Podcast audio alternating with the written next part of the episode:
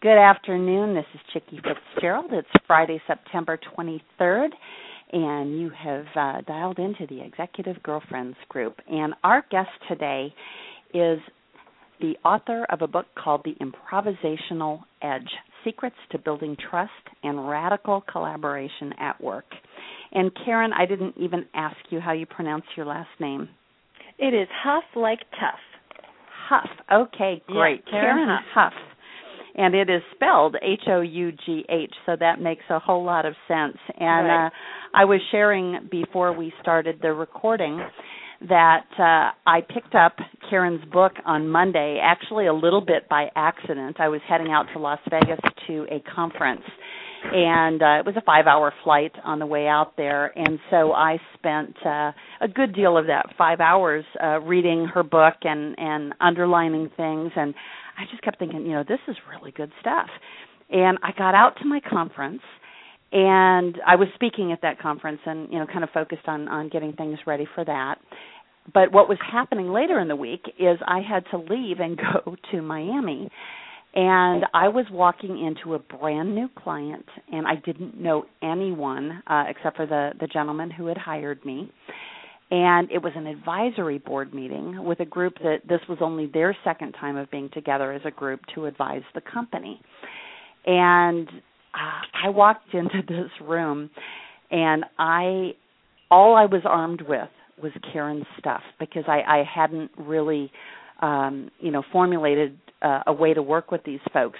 But i've got to tell you it was so amazing and Karen, I'm going to let you give uh, give your background, and then as we're talking through these things, I'll, I'll kind of chime in on how this worked in real life. But then the really funny thing uh, I was sharing with Karen is this morning, I thought, you know, I better look and see who I'm interviewing today, and I saw it was her, and I was so so excited that while it was still fresh that I would get the chance to share with her. So Karen, welcome to the Executive we, we Girlfriends call it the Great Group. Circle of Improv. Yes. well, I'm now a part of that. And uh, Karen, why don't you tell us a little bit about your background before we dive into the book? Oh, sure, sure. Um, well, the kind of the story behind the book and and my company is if I try to condense it a little bit, I learned to do improv comedy when I was an undergrad at Yale. Um, now I've, I've been working on the stage since I was five, but improv is a whole new discipline, and I absolutely loved it. So when I graduated, I went and I trained with Second City, and I did perform with them. I had a really amazing career based out of Chicago as an actor mm. and improviser. So I did film and TV and tons and tons and tons of live work, whether it be improvised I started several groups of my own. I did a lot of Shakespeare and scripted plays and new kinds of plays, and I, I had a lovely career for about six or seven years. And you know, let's let's admit it, I had a great agent. That doesn't hurt either. so um that was sort of what I call my first life. And then I got married and moved to New York. And I don't know if you've ever wanted to do something new. Have you ever just? You well, know, I think we wanna... were just talking about that. Yes. Really? I have I actually have. It's taken me 5 years, but yes. yeah, there's just a point where you go, I want something completely different. So, I actually trotted out and got myself a job in network engineering. I, you know, no That's a pretty no big idea. departure from acting, I've got to Hello. tell you, Karen. Yeah, right. And I I had no background in it. So, I really had to figure out how to do this, and of course, in along with lots and lots of cramming at night, um, and and thinking on my feet, I I really kind of dove into it and loved it. So I had this quite a few years then in New York and back in Chicago again. Of those intense, we've all had them, right? The job where it's 70 plus hours a week, and you're wearing the high heels and the shoes, and you're out and you're around and you're in cabs, and it's fabulous and wild. And and I really did very well, and I kept getting promoted and I think it really had to do a lot with these innate improv skills that I had because improvisers can think on their feet, they collaborate very well, they come up with good ideas in the moment. And so the the kind of combination of those two worlds kept being very fascinating to me. So, you know, I had a couple of friends that I kept talking to about this and they were having the same experience. They had been actors and improvisers and they had gone into say banking and were doing very well. So, luckily Wharton Business School decided to, to to do research with us because we really wanted to look at it from an academic standpoint rather than a performance standpoint. We wanted to know for sure is there really a connection between the skills that improvisers show on stage and high performing business teams? Is it real? And we found um, through oh gosh, almost nine years of research that there is a serious connection from a psychological standpoint, from an OD standpoint, even from a brain science standpoint. Mm-hmm that the kinds of behaviors that are shown on the improv stage really do amazing things in the corporate environment if you can learn them. And the book is sort of the story of how that came about and the clients um, that my company ImprovEdge has been able to work with. You know, we've been so lucky to work with um, uh, Coca-Cola and NBBJ and Legg Mason and all sorts of incredible clients like Turner mm-hmm. Broadcasting all over the country, and and prove that this technique of using improv to learn new skills is a great way to go. Yeah, so you know it's so funny, Karen. Yeah. When when I was uh, reading your book uh, again before I realized that you were my interview this week, the one thing I outlined in your introduction in the preface to the book was where you did say, "One day, quite suddenly, I realized I was done." And the interesting thing is, a lot of people who have that realization that they need to move on don't always understand how they can port their skills and this book is all about that. And and you were sharing with me that uh even the book itself has surprised you you know that it went uh, to number 1 in its category and and uh, was at the top of the business books and went into a reprinting when you didn't even anticipate that. And that now you're hearing stories back uh, from people about what it has has meant to them. So what I'd like to do um is kind of take folks through the the concepts of, of of these pieces that that fit together. And then I would like to be able to interject my story of how it worked for me in this completely unfamiliar environment. But before I do that I, I also want to share it was funny in introducing uh, you know a couple of the people who are who are on the call live. I realized that you know in my life as a consultant because we walk into new clients all the time that I actually do improvise uh, quite frequently but never with the benefit of these uh, components and and these secrets of improvisation that you share in the book uh, so, Karen, before we uh, dive in, can you share just a little bit about uh, you know your personal life? Where do you live? Uh, you know, are you married? Do you have kids? Uh, do you have any fish? Uh, Rebecca is like our our primary fish owner, who has the most amazing fish that has lived longer than any fish I know, which is why she always mentions it. So, so why don't you tell us a little bit about the personal side of Karen? Oh, very how kind of you to ask. Um, absolutely, and I wish I had a fish tank, but it, they're just so much doggone work. so I'm I'm very impressed, Rebecca. I I, uh, I think hers live lives in, in a bowl still, not not even Seriously. a proper tank. Really? Yeah. Oh, how cute. Okay. Um, well, we um, you know, after living uh, in many cities around the world, my husband's family is in Columbus, Ohio. So about 10 years ago, he really wanted to move back and be closer to family and and we wanted to so we've come back we're we're headquartered in Columbus Ohio and I have people in my ensemble in seven other cities around the US oh, it is wow. a great place yeah it's a great place I was in Columbus last week oh shut up I was for three days, and I'll probably be back because we're using a technology firm there uh, to build the product for my new company. We have to get together. Absolutely, we totally I am so have to excited get together. now. Yes, yes, perfect. Oh, good. So we're here, and I have three children 13, uh, my oldest son, 11 is my daughter, and 7 is my little boy. So uh, three kids. They keep us incredibly busy. It's really, really fun. I've got some great friends around here. I love to bike, and I jog every now and then when I can, but my really favorite, favorite sport of all time is water skiing. That's mm. the one sport I'm pretty darn good at, and I, I enjoy doing it a lot. Very cool. Well, it sounds like you may also have the future spouses for my kids. My daughter is 13, my son is 11. oh, we can just put a contract together right now. There we go. well, Karen, let's let's dive in. Um, you you start the introduction uh, to the book uh, asking people to identify what their biggest problems are at work and then you identify the most unexpected solution. Why don't you talk to us a little bit about setting that stage? Well, I wanted to literally and figuratively. yeah, yeah, and I use a stage paradigm in the book too. Um, people understand things when you use analogies, and so the stage and improv continue to be the analogy for the book. And I needed to make sure that people understood where I was coming from and why I was meeting their need. Because the key is that things happen at work and we want things to go smoothly, we want things to go well, we want to contribute in a meaningful way. And unfortunately, things things happen. Um, and we have problems you know trusting the people that we work with sometimes because maybe they don't do things the way we think they should. Or we have trouble having clear communication with our clients because our personalities are different. And so i really wanted to identify some of the things that i think are common to many people in the work environment and say i've been there too. A lot of us have been in these very difficult situations and guess what? There is a different way to approach it outside of being frustrated or worried or combative. And that's improv which is based around the idea of positivity. Hmm.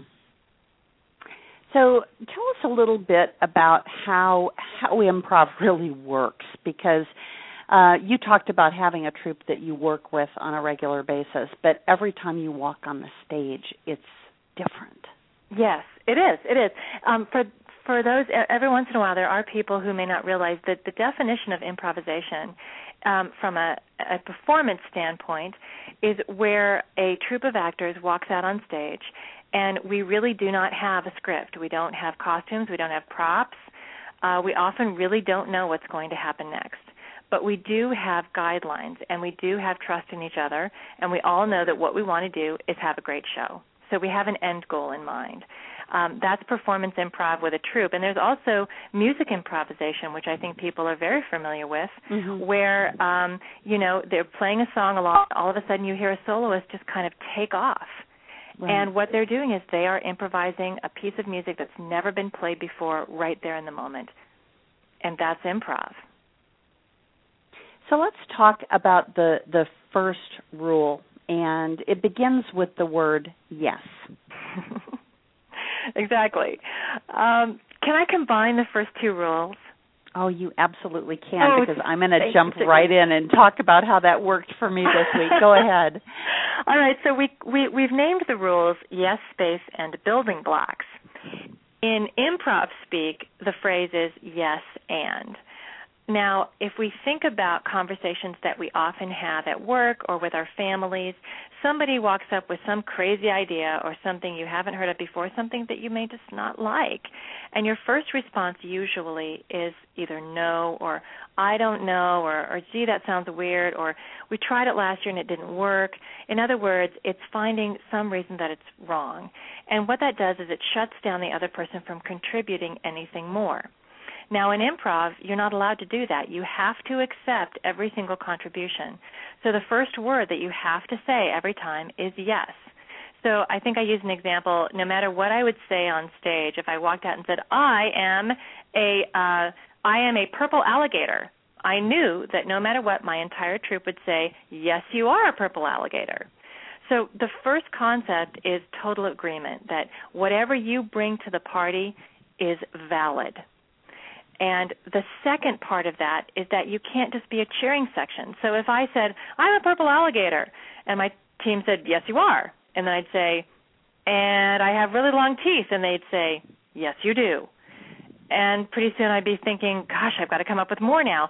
Um, okay, and I'm on the banks of the Nile. And they'd say, Yes, you're on the banks of the Nile. So who's doing all the work?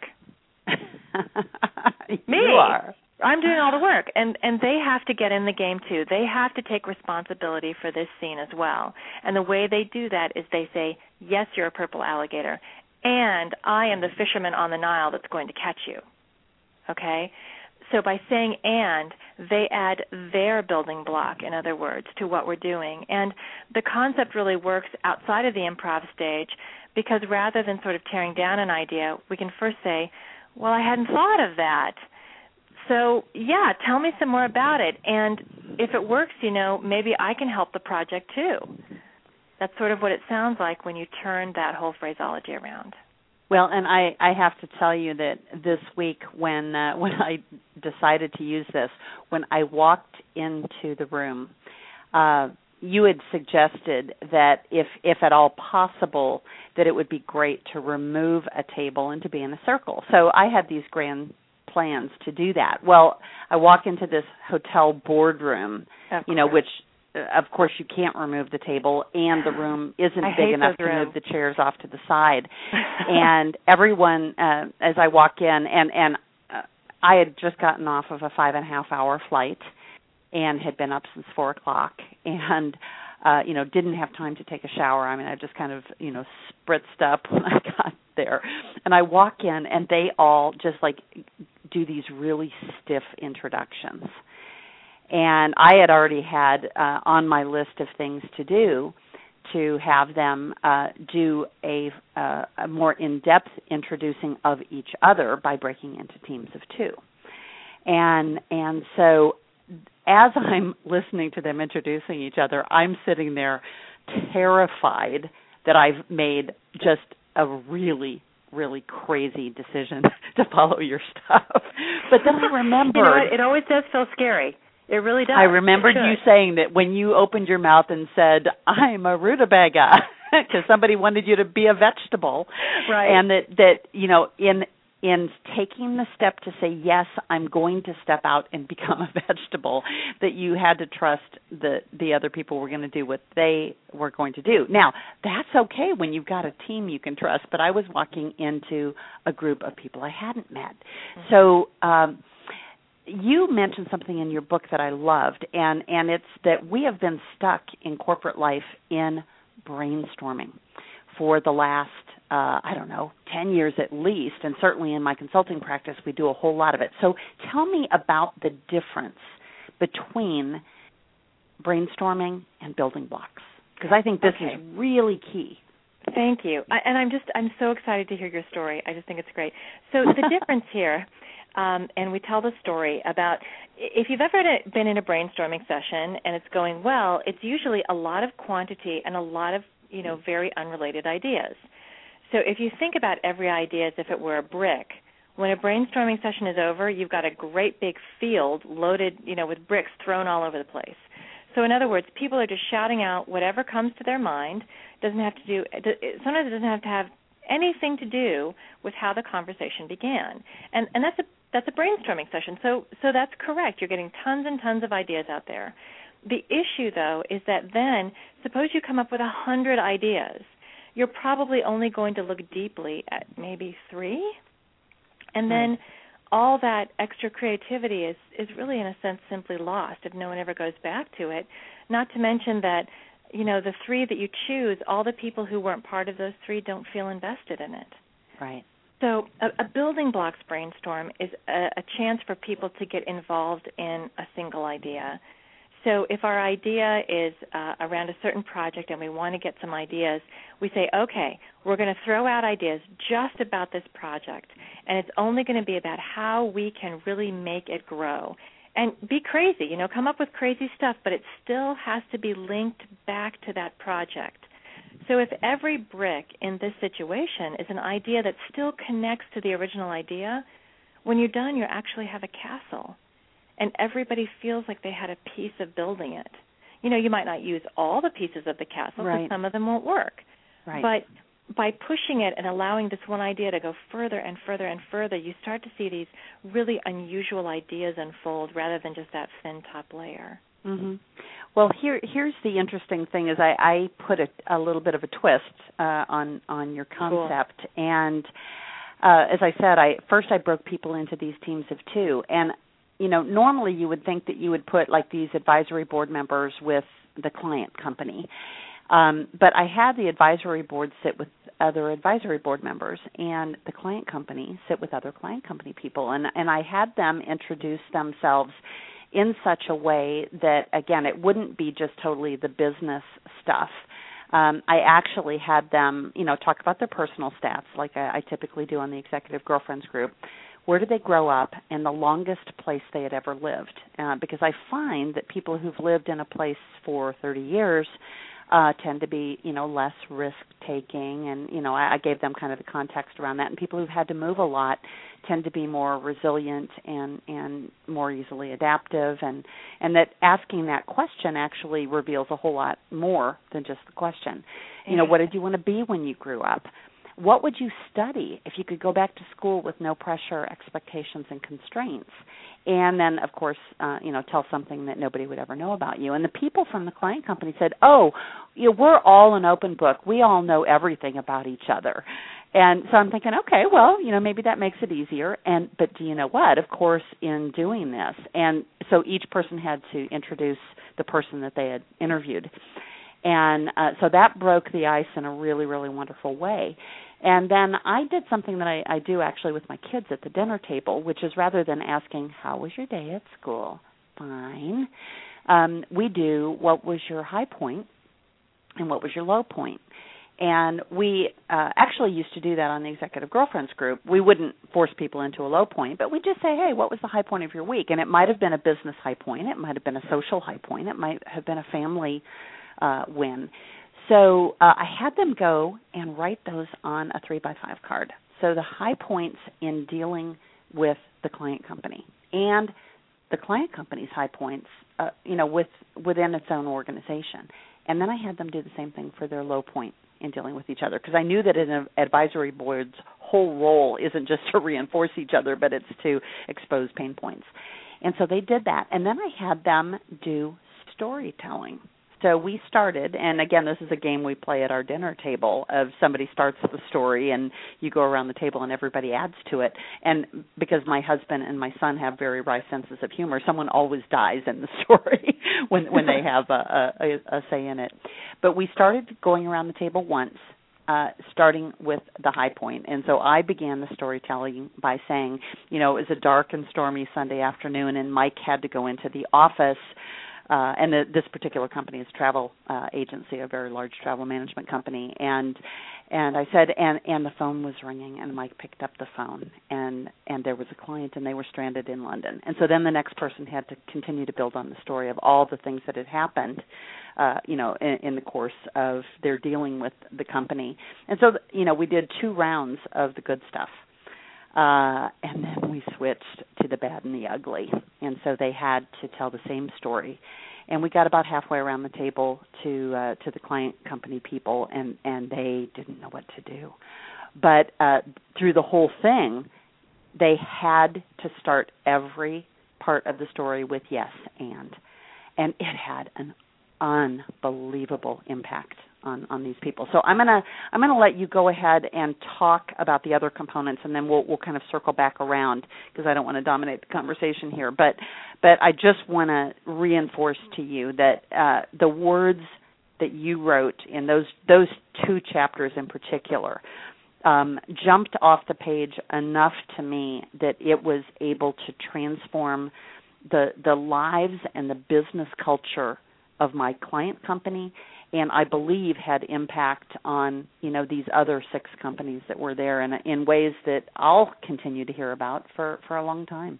I am so thrilled to hear it. Yes, and right? it's like a rallying cry. I I love your story. Oh, and let me tell you, just uh, just in closing, we did the bad and the ugly, and then I had them do one more round of what would be the ideal resolution to the problems that came up in the bad and the ugly. So they they then were you know truly laying out not not just reinforcing uh, this is what you've done in the past but you know uh the the system crashed and you immediately responded. And you know then they would just build on that with uh, and and then you released a new mobile product that met all of my my uh, travelers needs and blah blah blah blah blah. And i mean it was really wonderful. Oh congratulations. I'm so glad to hear it. So glad glad glad um, so, do you want me to talk about the other concepts? Is that yes? Yes. Let's talk about team equity. Okay. Uh, team equity is a great concept. It's, it's about the fact that you, um, and I think we're very familiar with it now. It was less of a known concept, uh, you know, even five years ago. But it's about using complementary strengths on the stage. So really, to have a good show, you want to have somebody on stage who's a good singer and somebody who is a funny person and somebody who's a good straight man. I was often the straight man, and that is a term, so I can use the man part. Uh, you want to have somebody who plays the piano in an improv group if you've got a piano in the hall. And you want somebody who's great at rhyming because there are so many improv games that involve rhyming. So when you have a troupe that has all those skills, you've got a really great show ahead of you because there's always someone you can fall back on. Now, that doesn't mean that the person who's a great singer is the only one who sings. We all do sometimes. But you know, when we really need a show to shine, then we'll definitely put the singer out front in some great improvised blues number, for example. And and that really is the truth about a great team of any kind.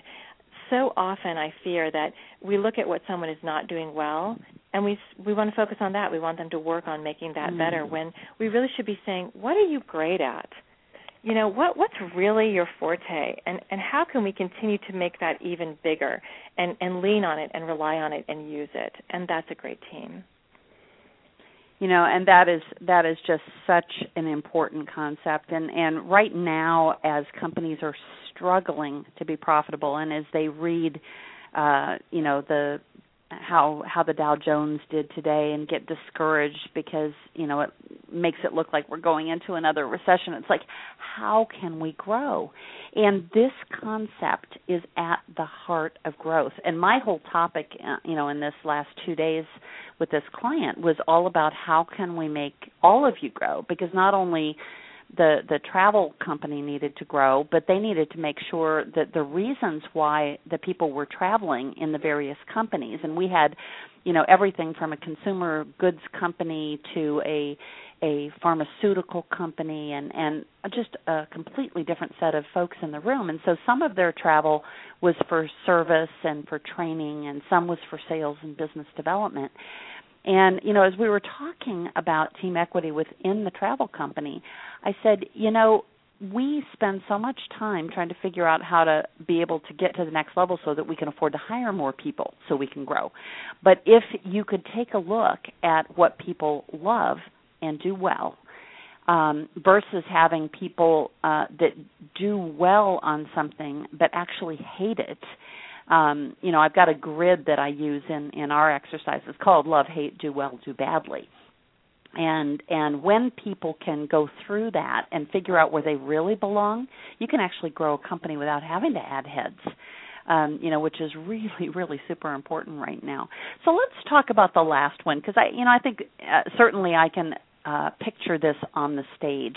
Uh, it's called "Oops to Eureka," and I think this is the one that corporations and and even small companies struggle so much with is how do you recover when it doesn't go as planned? Yeah. And, and oops is not only just mistakes or things that go wrong, but oops is also the unexpected. Because mm-hmm. even the unexpected can be something great like um, you know, a new contract coming through the door or something great uh, arriving on your doorstep uh, mm-hmm. in a personal sense and sometimes we just don't know how to react to it or how to manage it because we didn't expect it. And that's when you're really improvising. Oops eureka is actually i think one of the best parts about being an improviser. Things change so constantly on the improv stage that we become absolutely adept at it. We we expect it. It doesn't bug us. We we know things are going to go wrong and goofy and crazy and we just recover. And i think that that muscle is so critical to our being able to handle the world today and, and all the things that happen. Um, so, so really, the key to Eureka is saying, what is the silver lining here? And, and of course, history has so many great stories about, you know, Madame Curie was doing an experiment. She completely mm-hmm. failed it. It was a mess. Most people would have hidden it, not let their colleagues even know that they had done it. It was such a disaster. But she said, no. I'm going to show this to my colleagues. We're going to look at it really closely. We are going to really see what we can learn from this big mistake of mine. And they discovered radium okay mm. she discovered radium that day because she cared to look at what she had done wrong and learn from it and you know that's kind of the story of my life i think the i've only learned hard lessons you know where you do something really wrong and then oh boy right. now i now i know what to do next but sometimes eureka comes out in ways you don't expect something mm-hmm. great mm. can come out of it well, you know, it was funny because as as I was sitting there in the first few minutes of this meeting on Wednesday, I'm thinking, hmm, maybe I should have spent more time on the Oops to Eureka chapter. Because if this goes really wrong, I'm not exactly sure how I'm going to recover. But um, you know, it, it's so interesting, and and I what I'd like for you to do is tell us a little bit of the story about what happens in improv when things go wrong, because the the demonstration uh, of being able to visualize that, I think helps us figure out how we can do the same thing in business. Oh, sure. Uh, the key on stage is that um, so often I think in life or in business we can kind of hide things that go wrong or avoid them or ignore them. And the point is that when you're standing up in front of 200 people and something goes wrong, everybody knows it. Mm-hmm. You know, the audience knows it, you know it, your troupe member know it, know it, and and everyone has to realize that you have to deal with it. And the first part of dealing with it is acknowledging it. Right. So when something is an oops or something is unexpected, the first thing you have to do is say, "Wow, this really unexpected thing happened." And I know that sounds simple, but how often have you been in a situation where nobody would admit that something was going on? Right. And it's this horrible underlying unspoken tension. So you you first acknowledge what's going on. The next thing you do is you deal with it. Do you need more help? Do you bring in more people? Do you start over? What is it? Um, do you do you completely rethink it? Do you cry and then you laugh? What is it that you do? But you deal with the situation, okay, with everybody that's involved. And then the last part is you move on. After it's dealt with, you move to the next thing. And you don't live in the mistake. You know, you don't live in maybe you turn maybe the eureka came right out of your dealing with it, but then right. you move on to the rest of the show. So tell us about the example with the woman and and the uh, the sign language. Oh, sure. Um, in the book, I just came up with an example for Oops to Eureka where um, there's a very funny scene going on stage, and one of the actors decides to pretend like they're doing sign language. Well, it, it happens to offend someone in the audience, and there have been moments where audience members, certainly in improv, I think they feel really loose, will will start to interact with the actors in ways that we don't expect. Well, in my example, the woman gets up and says, "I'm I'm offended. That's not real sign language. I'm leaving." Well, she says it so loudly that literally the whole audience can hear her.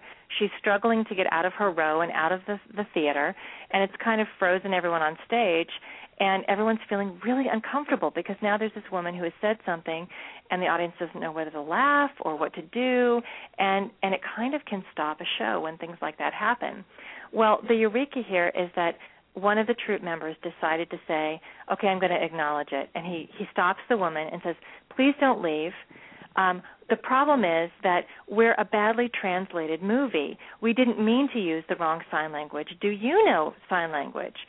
And the woman said, Well, yes, I do. And he says, Well, won't you please come up on stage and help us do this right? We never meant to do it wrong. And he brings her up on stage, and they finish out the scene with her doing perfect American Sign Language, or ASL. And of course, it becomes this incredible moment for the audience and for the people on stage. And there's, you know, glorious applause. They close out the show, and that's it. So um, it, it's actually something very akin to something that's happened on stage to me before and it's really kind of amazing when all the pieces and parts come together. Well, I love that story because again, it you know, often you just have to hear about how other people have dealt with things like that so that you can picture how you would ha- handle that in in your next meeting or whatever whatever situation that came out. So you end the book by talking about uh, practicing and and practicing these four secrets of improvisation uh, yes space, building blocks, team equity, oops to eureka, and then you talk about celebrating. Let's talk about that a minute. sure, sure. Um, you know, practice is something that, again, I think is ingrained in performers. And what people don't know is that improvisers practice more than any other performance group. Uh, we practice twice as much as I did any Shakespeare play that I worked on. And people don't realize that um, they think that we just sort of show up and are, you know, do great things. Well, the reason we can be great is because we've really been preparing. And so, yes, we're going to step out. We don't know what happens next, but we feel very prepared. And they always say that luck is really when opportunity meets preparation. Well, that's improv. Um, so, practicing the behavior, if you want to be more positive, you need to practice conversations where you say yes more than no, or listen more than than uh, criticize, for example and and that's the practicing part I talk about. The celebration piece. Sometimes I think for perfectionists it's tough. I, I have a little bit of that bred into me, unfortunately, and I, I forget to celebrate those wonderful moments, whether they're small or large. Mm-hmm. And my ensemble has been great about reminding me and changing my behaviors around. You know, when you do something really well, for heaven's sake, stop and say, "This was great," or "We did a great job together," and let's just right. celebrate this time. And and life is too short not to take the chance to just say wow what a great thing has happened. No matter what it is it can be tiny I got dinner on the table. Yes, you know? whatever it might be, or or we brought this huge project in after six months of work, and there were 50 people involved. Let's all get together and celebrate together. Right. Well, and again, I have to tell you our celebration stories uh, of uh, of my Miami advisory board meeting. Um, on Wednesday afternoon, one of the individuals uh, on the client side, when we did the round that was uh, negative uh, of of doing the storytelling again with yes and uh, prefacing every single thing, even though it might have been acknowledging something that wasn't so good. Um, she, of course, was in a role that was responsible uh, for um, you know the provision of service so she wasn't having a lot of fun um you know i mean she played the game but uh wasn't having a lot of fun with it. And at the end of the day it you know just made a, a comment that she didn't want to do another round. But when we got to dinner that night uh she was the one ordering the wine. And you know she uh kind of shared with everyone you know that she had ordered uh Grgich Hills Cabernet Sauvignon which is a wonderful cab. And she and she said yes and I also ordered Cakebread chardonnay and everybody clapped and whether they were clapping for the Cakebread chardonnay but but it was really the use of yes and because it acknowledged her willingness to play the game even though the outcome you know wasn't exactly what she wanted and then last night uh, again at dinner uh, which was my last um, uh, encounter with them. They were meeting today, but all throughout dinner, people were saying yes and with great flourish. So it was the celebration was in the learning to incorporate that into their dialogue. And so now I get to go back and and share uh, your book with them and because yesterday I didn't actually pull the book out and say that I learned this on the plane. That might not have been a good thing to do with oh, a no, brand say new my wonderful friend and colleague mm-hmm. has been talking to me about this for years, and here you are. yes, my good friend Karen from Columbus, Ohio. That's, that's right. That's right. Well, Karen, it has absolutely been delightful, and uh, for for so many reasons, on so many levels this week, and I am excited uh, that I will be going back to Columbus and can meet you. So, for those who are listening, uh, we have been interviewing uh, Karen Hough spelled H O U G H. The book is The Improvisational Edge Secrets to Building Trust and Radical Collaboration at Work. And I am telling you firsthand, this works. And I also believe it will work in my home.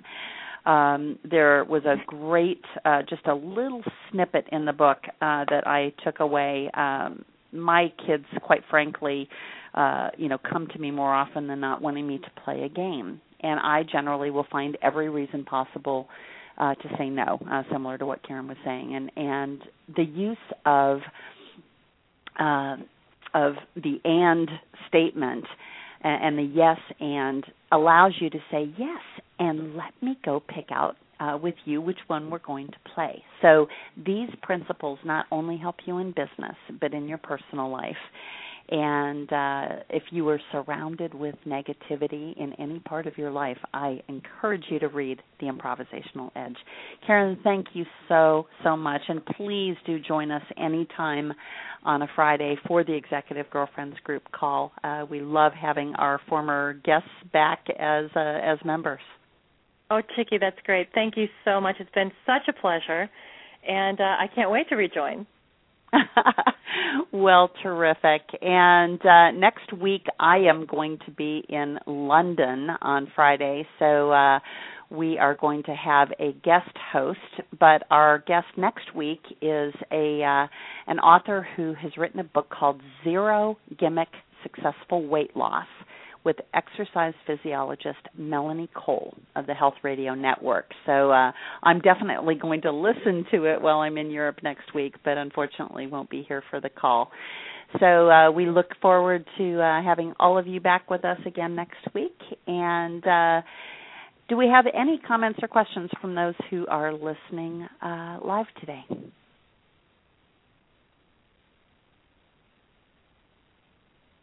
Okay, we've got quiet folks today. Either that or you're talking and your phone is on mute. No questions. Thank you. I can't wait to read the book, though. Okay, terrific.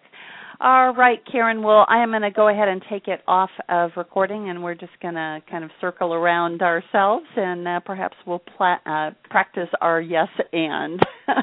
Wonderful. so let me just let me turn off our recording, and uh, again, thank you for joining the Executive Girlfriends.